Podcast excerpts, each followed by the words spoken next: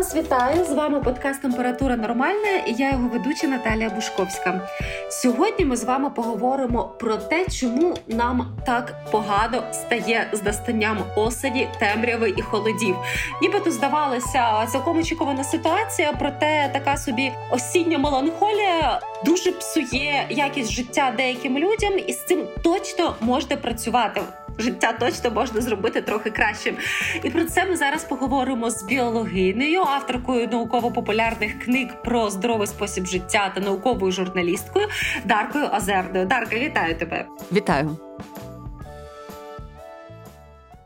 Дивись, багато людей, і я відношусь до цих людей. Кажуть, що є місяці, коли тобі ніби просто перерізають якийсь дротик, який під'єднує тебе до внутрішньої підзарядки. Наприклад, це місяць листопад, і відразу стає дуже сумно, немає сил підвестися з ліжка. Чи можна сказати, що така ситуація нормальна, і людям просто треба звикнути до нового сезону холодів? Ну, ти права і в одному, і в другому. І водночас все складніше.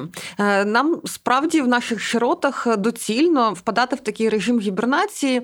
Ну, ми не впадаємо ані в сплячку, ми зимуємо е, такі в активному режимі. Проте е, справді з огляду на такі безпекові питання, що краще сидіти вдома, в кублі, в теплі, в затишку, біля якогось там джерела тепла серед дітей, котів, собак, і собі пити теплі напої, якщо вони у вас, звісно, є що зараз для України дуже актуально. Актуально, так. Це нам зменшує ризик там захворіти, травмуватися, змерзнути. Тобто ми це розвивали еволюційно, що от зібрали врожай, все заспокоїлися, і тільки потім в вечорниці збирається молодь, собі шукають пару, щоб потім після всіх постів якось влітку одружитися. Починається така молодь гуляє, але люди собі займаються якимось рукоділлям, співами, лучать квасолю і не сильно виходять на двір, не сильно активні. Це змінилося з урбанізацією, це змінилося особливо з електрифікацією. І зараз, в 21 столітті, безумовно, в наших широтах ну не випадає нам впасти в таке. Неактивне життя і тільки трішечки займатися господарством. Ми маємо бути активними. З іншого боку, справді Е, нам треба прийняти той факт, що так. В нас півроку погана погода в наших широтах. Е, якщо ми не можемо зовсім з цим миритися, і нам не допомагають якісь втручання щодо способу життя, харчування, нормалізації сну, одягу, тощо, навіть медикаментозного лікування цього стану, то навряд чи нам щось тоді допоможе, окрім там переїзду. Але важливість змиритися, прийняти ситуацію, перестати чинити їй опір, вона в більшості випадків помічна. Окей, зараз буде тиснути одяг, буде важко, треба буде довше одягатися до школи чи садочку. Ми це приймаємо і стає легше. А є ще третя сторона. Справді буває патологічний стан, який супроводжує зміни сезонів. Буває сезонне ефективне порушення. Ефективне це означає, що воно стосується нашого настрою. Е, коли в людини саме зі зміною сезонів, або це перехід до найкоротших днів наприкінці осені, на початку зими, або це навпаки зовсім е, короткі ночі і довгі дні, яскраві літнє ефективне порушення. Таке буває справді, і це потребує такої допомоги з боку лікарів, інколи медикаментозної, інколи світлової терапії, так званої, коли ми можемо набрати своєю сітківкою достатню кількість люксів світла. Так, так. Просто зараз окреслюю наші координати, що в нас є. Буває сезонне ефективне порушення. Бувають ще м, інші речі, які пов'язані зі здоров'ям, такі органічні чинники. Наприклад, нестача вітаміну Д. З вітаміном Д дуже ситуація гетерогенна. В кожного своя історія, як він чи вона його утворює е, в шкірі, печінці, нирках, як вони його сприймають, як він в них запасається, що вони їдять. І в цьому питанні ще багато комерціалізації і нагнітання істерики. Тому в нас є така загальна порада, що він вітаміну Д, думаю, потім ми про це поговоримо. І буває, що в людини теж органічна причина, така як анемія, втома, професійне вигорання, буває депресивно-тривожний розлад, не прив'язаний до сезонності. Бувають інші коливання настрою, коли в нас, як би кажуть, циклотімія, то настрій то кращий, то гірший. Є різні причини, і справді, коли ми бачимо таке все сіре за вікном, що надії на таке швидке покращення особливо немає. Тобто раніше ми ми там чекали Різдва, оце Щедрик, якісь там ем, ялинка Грінтвейн. А тепер ми такі: а що ж буде? Чи чи буде у нас святковий обстріл? І це, звісно, так, так, так. додає непевності. Звичайно, додається ще а, розуміння того, що це надзвичайно складні часи, коли ми маємо забути про багато того, що нас тримало, про якісь там не знаю розваги. Ми маємо багато чого заощаджувати там заради донатів. Да, тепер я точно не витрачусь на якусь красиву новорічну іграшку, а скоріше за додачу повернись живим. І це теж є фактором. Ну подобається нам це чи ні, депресогенним фактором. Я окреслила, що може бути десь це справді природно, але е, воно нам не має заважати бути продуктивними. Що ж робити? Як нам собі допомогти? У нас може бути поганий настрій. Ми можемо там е, ну не хотіти вставати з теплого ліжка в холодну кімнату. Може бути, що завгодно. Нам не хочеться виходити в сльоту. Це логічно, це цілком природньо. Тобто лише там одиниці завжди на підйомі, і ми не знаємо, яка насправді в них за цим стоїть історія. Е, я думаю, лікар би розповів цікавіше. Тому ми маємо орієнтуватися на таке, що ані наші коливання настрою, активності, самопочуття вони не мають знижувати суттєво нашу працездатність і нашу здатність спілкуватися адекватно з іншими людьми. Тобто, коли ми кажемо, що ми вже не витягуємо. Е, не вигрібаємо, не вивозимо ці всі дієслова, які зараз стали дуже поширеними. Це тривожні пропорції. Не має бути настільки погано. Те, що зараз кажу, я думаю, що багато людей обурилося на ці слова. Оскільки кажуть, а в мене немає вибору, так так, і це якби інша проблема, інша сторона. Ну тобто, ми не можемо сказати, що так має бути. Так не має бути.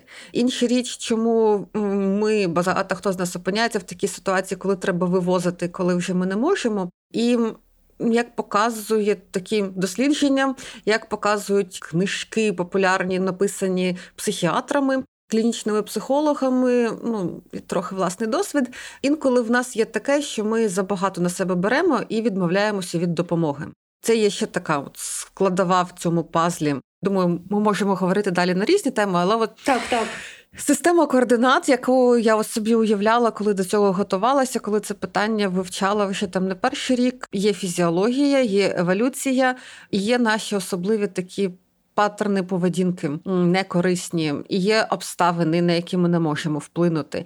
І ось е, все це ми маємо брати для того, щоб знайти оцей результуючий вектор, як нам рухатися далі, і все ж таки не втратити свою. Ну, обороноздатність, скажімо так, в прямому значенні. Так, так, я згодна з тобою. Дійсно, насправді у мене, наприклад, теж є така штука. Мені з якоїсь впертості, з ненависті до росіян хочеться продовжувати жити повністю так, як все було до. Але я розумію, що в якийсь момент треба все ж таки пристосовуватися до ситуації, розуміти, що окей, у нас сьогодні на вечір буде мівіна. Подобається мені це чи ні. Нічого страшного в цьому немає. Краще мівіна, ніж е, виснажена я, яка якимось дивом зготувала щось корисне в умовах відключення світла. Насправді іноді нам здається, що ми. Робимо недостатньо, але часто я бачу, що люди роблять ну забагато. Тобто треба себе іноді жаліти, як не крути. Не знаю, може мене теж захейтять за ці слова, але я думаю, що якщо ми іноді не будемо дозволяти собі трохи слабкості, то ми цей марафон не переживемо. Ну це моя думка особиста. Ну, я я її підтримую, оскільки це є насправді психотерапевтична практика. Про неї говорять, коли ось е, ми приходимо з запитом, що ми собою не задоволені, і ми не витягуємо.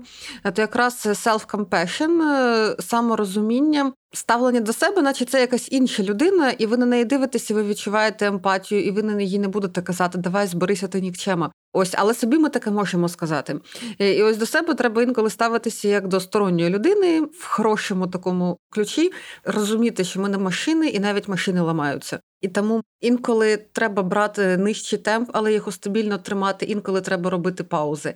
І насправді головне, щоб у нас цей ми продовжували рух в правильному напрямку, який ми обрали собі, а не сходили з дистанції. Коли ми вже зійшли з дистанції, то надії немає. Так, ти стаєш знову ж таки ще одним елементом, якому потрібна допомога, а не елементом, який допомагає. Коли тільки почалися тривалі відключення світла, у мене було таке відчуття провини, що коли світло дають там в 11 вечора, а я з тих людей, хто не може працювати вечорами. Я найпродуктивніша зранку. Я таки більше рання пташка, як то кажуть.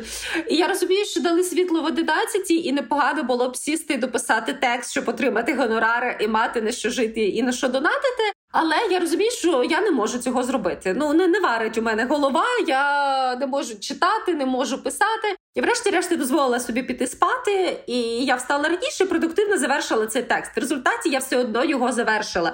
І я дуже рада, що я себе не тортувала. Тому, якщо ви все ж таки там не знаю, не можете вставати о 5 ранку, чи не можете працювати в 12 ночі, то може так воно і не варто робити. Врешті-решт, світло буває не лише слава Богу, в ті дні, в більшості випадків. Я звичайно не буду казати про всі. Так і насправді треба враховувати ще таку штуку, яка не є очевидною, яка є довгостроковою. Тоді, коли ми себе змушуємо працювати в той час, коли ми маємо спати, чи то буде ввечері, чи серед ночі, чи на світанку, то ми собі порушуємо свої циркадні ритми, ми собі порушуємо режим сну. А від режиму сну залежить те, чи ми здатні добре реагувати, ну, наприклад, кермувати керувати автомобілем, чи ми не будемо зриватися в спілкуванні, чи ми будемо уважними до деталях і не припускаємося помилок в тих самих текстах. Так, так, так. Чи наша імунна система буде добре працювати, як в нас буде виділятися кортизол, як буде виділятися інсулін, яка буде до них чутливість, чи не будуть в нас гинути нейрони, наскільки в нас мозок буде очищуватися, це відбувається тільки вночі, там такі прямо де як хвиля припливу і відливу в спинномозковій рідині. Від цього залежить, чи наша імунна система буде відстежувати пухлини і їх е, вбивати вчасно. Тобто, насправді, якщо ми підпорядковуємо свій режим до наявності електроенергії виключно і змушуємо себе серед ночі не спати тоді, коли нам це потрібно, то ми собі псуємо і в ближній, і наступний день, і е, наступні місяці і роки. І зрештою, це можна виміряти так само в грошах, і це можна виміряти в роках життя втрачених. Тому не робіть цього. В нас насправді є багато справ, які можна робити офлайн, і ми їх не робили, оскільки в нас є таке уявлення, що ми маємо бути за комп'ютером. Так, так, так. І Ось коли ми за комп'ютером, ми молодці. Неважливо, що ми там робимо. А якщо ми не за комп'ютером, то все життя йде повз. Тобто є речі, які можна робити вночі. От може прати пральна машинка, наприклад, а ви маєте спати. Натомість е, деякі речі, якщо вам потрібно, можна навіть писати від руки щось, е, якісь наброски робити. Мозок буде цю інформацію опрацьовувати. Якщо ви будете в момент відключення електроенергії серед робочого дня не страждати, не намагатися з телефону читати всі телеграм-канали, ну весь твіттер прочитати, поки не сяде акумулятор, а потім поки не сяде пауербенк, бо ви не можете бути офлайн. Ви би краще зробили якісь фізичні вправи, тобто ці е, випади, присідання, що завгодно. Ми просто потанцювали, подригали ногами, підняли собі пульс. Це було б набагато корисніше і в короткостроковій, і в довгостроковій перспективі. І все одно це було потрібно робити тільки зараз. Ну, скажімо так, в нас це з'являється можливість. Я не хочу звучати догматично в білому пальті, що я кажу, ви би краще там зробили вправи. Ну я вже так сказала.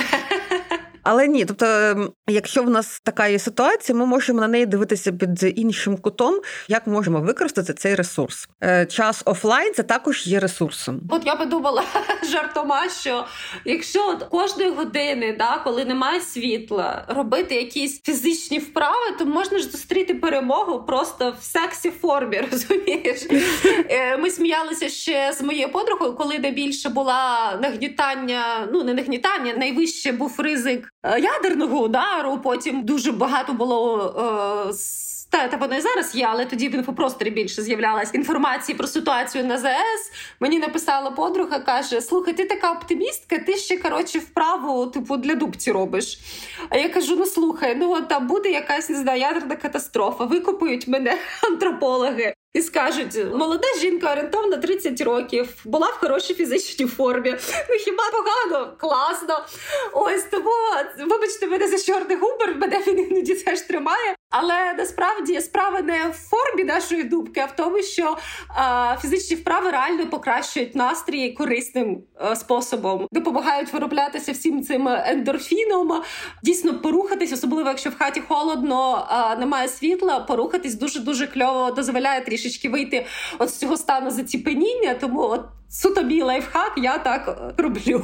І Я зараз передбачаю реакцію теж деяких можливих слухачів та слухачок, які скажуть, це все приколи для вас 30-річних здорових. А в мене он скільки захворювань, чи в мене взагалі група інвалідності, чи я зараз вагітна, які мені можуть бути вправи, про що ви говорите? Я нагадаю, що насправді немає таких. Категорії людей, яким протипоказані будь-які фізичні вправи, це питання про те, що можна робити, і як це робити, так, так. на якісь групи м'язів, які можуть працювати, вони мають працювати. Вагітні жінки мають бути фізично активними для того, щоб краще переносити вагітність. Тобто, навіть якщо ми зараз втратили мобільність, то все одно мають бути якісь фізичні вправи в тих межах, які в нас можливі. Якщо зараз це поради для вас звучать образливо, тобто мені дуже не хочеться когось образити, якось так звучати зверхньо. Так, так. Е, ви Тримайте це в голові. Бувають в нас різні періоди. В нас бувають кращі дні, бувають гірші дні. І ось коли у вас буде кращий день, можливо, ви згадаєте цю інформацію, і ви побачите ті можливості, які у вас є, і ви зможете ось на такі хвилі підйому, коли буде якась сонячна погода. Ми звільнимо, наприклад, каховку. ЗСУ звільнять каховку так, так, на так. підйомі оптимізму. Ви інакше поглянете на цю інформацію і зможете її знайти таке застосування. Тому, будь ласка, не ображайтеся. Ми всі віримо, що кожен робить те, що може, і всі собі бажають добра безумовно. Наша задача зараз так давати інформацію, якою ви зможете скористатися. Так, звичайно, це загальна рекомендація. У кожної людини можуть бути свої індивідуальні особливості. Можливо, щось варто переговорити з лікарем, але спробуємо, хоча б загально окреслити напрямок дії, які можливо когось скерує. А, Дарко, давай трошки повернемось до вітаміну Д. Насправді дуже багато дійсно розмов про вітамін Д, коли ми кажемо про настання холодів та темряви. Проте, можливо, окрім вітаміну Д, треба якось підкоригувати раціон, можливо, дійсно перевіритись на анемію людям схильним для цього. Тут я, наприклад, людина схильна до анемії. Чи значить, що з настанням осені зими у мене знову може бути зниження там феретину, гемоглобіну і таке інше? Це скоріше буде залежати наш рівень гемоглобіну феретину від того, що ми їмо і як воно в нас засвоюється. І чи нам взагалі там вистачає е, білка, наприклад, в раціоні.